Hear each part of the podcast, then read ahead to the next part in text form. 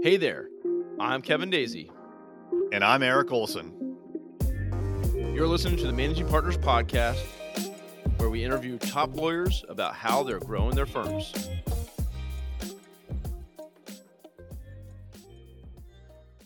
All right, welcome everyone to another live recording of the Managing Partners Podcast. I'm Kevin Daisey, your host. I'm also the founder of Array Digital. We exist to help law firms with their digital marketing and help them grow their case pipelines.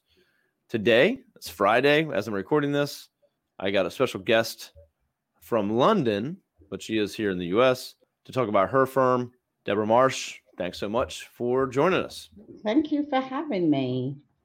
Thank you. Thank you. I love the accent. I'm going to enjoy that. I so you're, you're literally until they live with me. So, and then they hear me all the time. Well, I can listen to you. So, um, so you know, so you're an attorney here in the United States, and you're from London. So I'm interested to hear, you know, what was your journey to becoming an attorney? It was um, fun, and yeah. and how you got started. Yeah, it was a long journey and uh, lots of twists and turns. So as a kid, I wanted to be an attorney my mum wanted me to be an attorney. They said I talked a lot, I argued a lot. You need to be an attorney, Deborah. And then I loved talking and I loved um, making people laugh and I loved socializing. And so I thought they're wrong. I need to do marketing. So I went to school initially to do public relations and marketing as my bachelor's. And then when I came over to the US, my first job was in marketing. And then weirdly, I transitioned into IT. I don't know how, and it's too long of a story. Um, and I'm not going to bore you with the details of how I made that transition. Then I did a master's in information systems, and I'm moving along with my life as an executive doing programs and projects. And then my last job, I'm going to say, was at Citigroup, where I headed up a global program. So I'm there at Citigroup. Obama gets elected in 2008. I start Citigroup, I think 2009. I'm having a nice life. And then I read this book by Michelle Alexander called The New Jim Crow. And I read it in about 2011. And it's talking about mass incarceration of our prison system in the US and instead of just reading it, I found it to be like a call to action. How can I help address the inequities we have in our criminal justice system? I know how. I'm going to go law school. That's what I did. Um, everybody thought I was crazy. I was making a very good living. I'm an executive. I was young to, to have that position, but not young for law school. I was old for law school. but I wanted to work in criminal justice and um, not just talk about it, but do something about it and get into the trenches. So that's what I did. I went to law school and I knew I didn't want to work for a firm. I knew the day I left, I was going to pick up some clients. I knew that I was going to figure out how I can attract clients and I did by being ridiculously cheap. the first couple of clients that I had, and um, I made zero money, zero. It cost me to to to you know manage those first couple of cases, but from there, those two cases, I got referrals, and referrals are my lifeblood. So when they were incarcerated, they told their colleagues, who told their cousin, who told their brother, who told their sister, etc., etc., etc. So that's how I have built it. And I think that, and I've been successful at it because I believe in what I'm doing. Okay, let me let, let you ask a next question because I can keep going. As I told you, they said to be a lawyer because I can talk for hours. So no, you're fine. Kevin, you let me let you uh, ask you a question. No, you're fine. I, I was.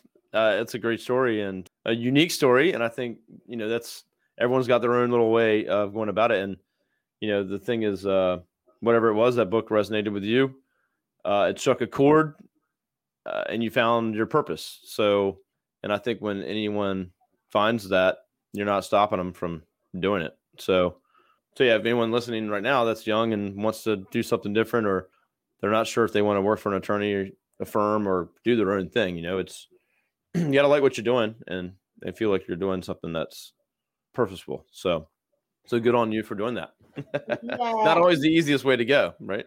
It is. And I mean, you know, it, it's very tempting sometimes when I see those cases that are big settlement cases, civil cases. And I so often get tempted, like, uh, I wouldn't have to work this hard if I could do that. But um, I need to do what is going to fulfill me. And so being an attorney for me is me. I'm I am an attorney. I love the law. I love the practice of being an attorney. And I was at the National Association of uh, Criminal Defense Lawyers, had a dinner and gala last night, and um, oh. one of the uh, the president of that organization retired, and he talked about compassionate advocacy that just was such a beautiful characterization on something that I consider I do naturally. Each person that walks into my office or into my law firm, I'm really compassionate. And it's not just that I want to get them off the case, I want them to, um, I want to help them because we do have an issue of recidivism where you know they go in jail get off go back in jail within two years and that continual cycle is what i figured that um i want to help them break so they're not just getting legal advice i then put mm. them on to you know here is what you need to do to get your medicaid card so that you can get some mental health service that this community college over here is doing free GED classes. Here's the information so you can get your GED because we need to figure out how to stop the cycle.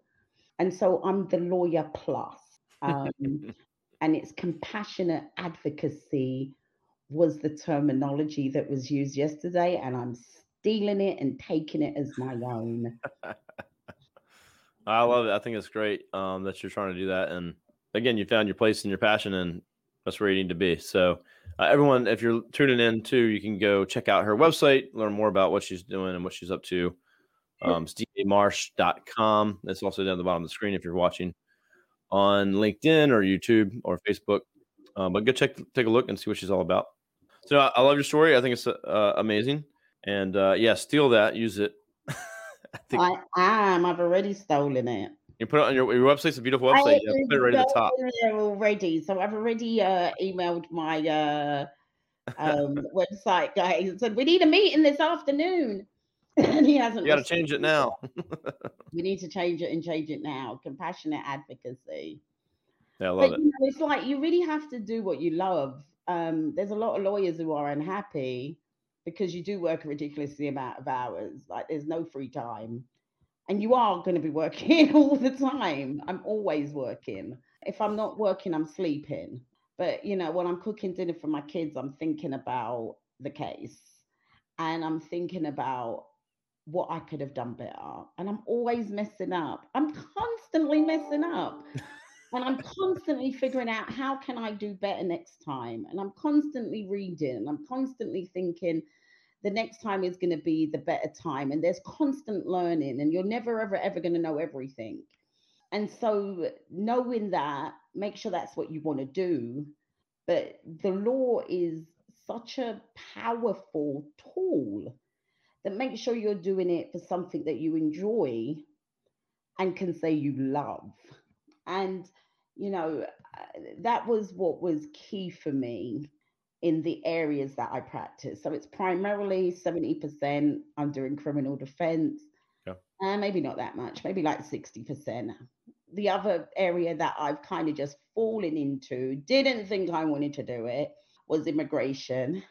I fell into immigration. One of my clients, when I got him off of the criminal case, he didn't go home he got picked up by immigration custody. I'm like, oh, what, what what's happening here? And in the state of Florida, it's not so much in in in Maryland, different state, different counties. And you practice in two states. Yeah, I practice in Maryland and I practice in Florida. Yeah, after I passed one bar, I went into the bar again. I am so stupid. But yes, I did. I did the bar again, but the second bar is the UBE, so I can waive into the other states. But anyway, I practice in Maryland and I practice in Florida. And Florida um, jails have packs with the um, with ICE, so that once a person has been released, they put an immigration hold.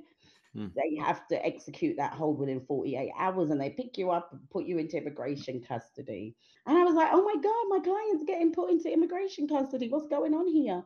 And so you dove into that. yeah. So then I found myself in the immigration court. He had been here since he was seven. He was 30 years old. He knew nothing about that home country. You know, he hadn't applied for DACA. Um, mm. But we figured it out for how to get him to stay. So I, since that, I've done quite a few deportation defenses. That's a hard area of the law because it's not in the defendant's favor hmm. per se.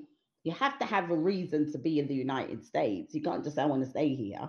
And if you don't have a reason, a legal basis, you are getting deported.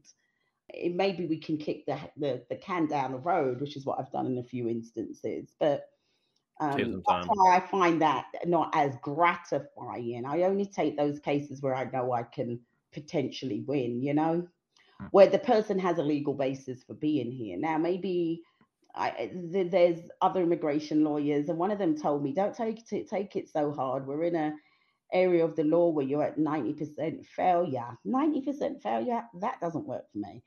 Um, I need to have a 90%, at least have Success. the potential to can win, right? Um, Can we so, 50 50? give me 50 50. But when you told me I'm at 90% failure, I just was like, oh, this isn't for me. But I have been dealing with people with criminal convictions or criminal cases who have got deportation issues. And so I seem to be seem to be good at it. So that's awesome.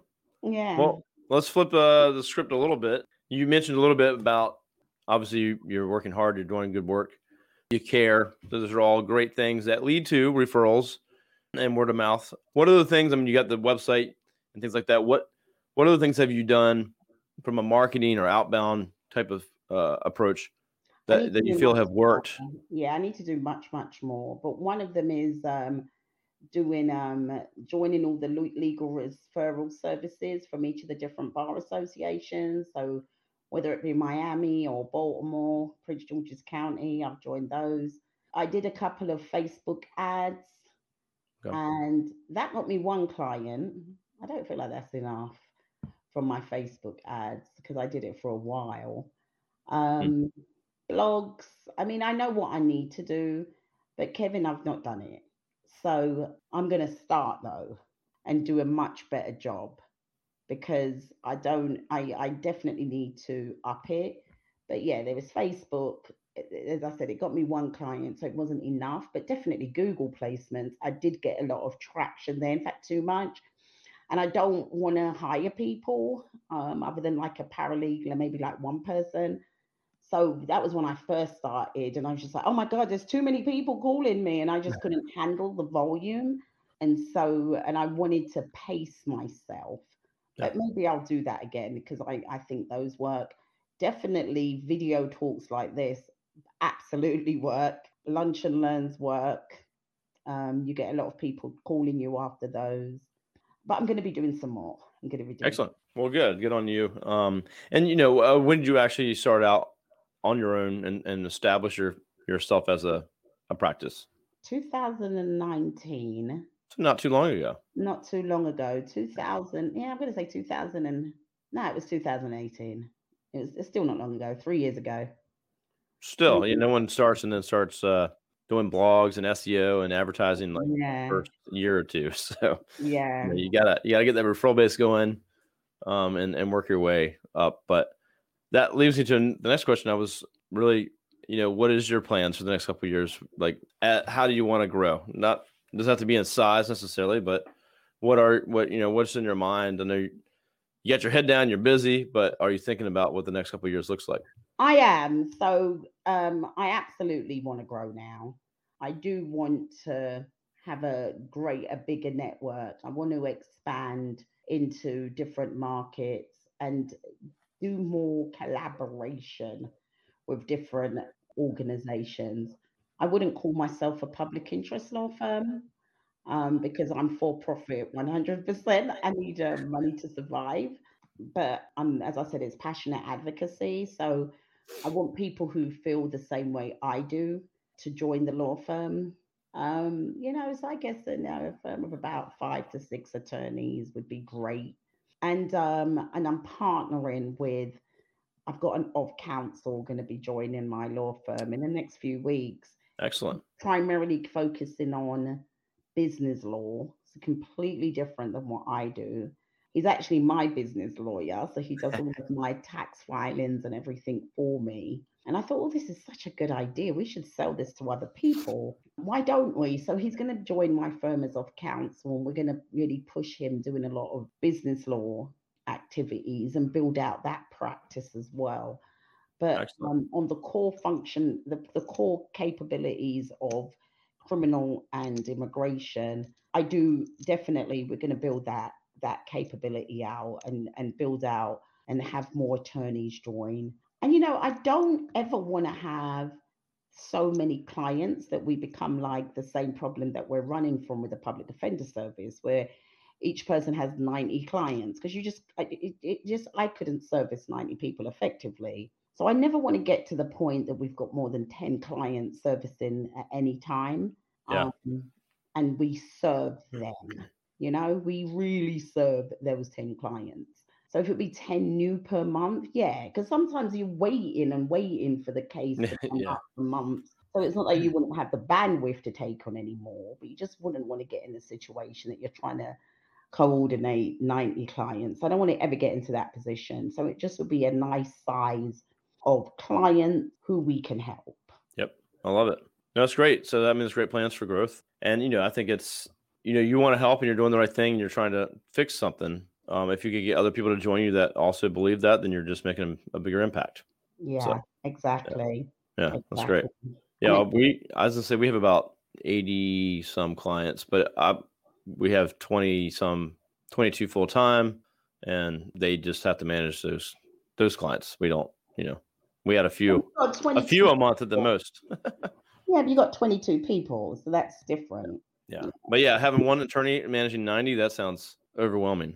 It does. it just does. And you know, my friends who are public defenders, that's what they're doing. And I'm like, that's just so many people. I wouldn't know what I was doing.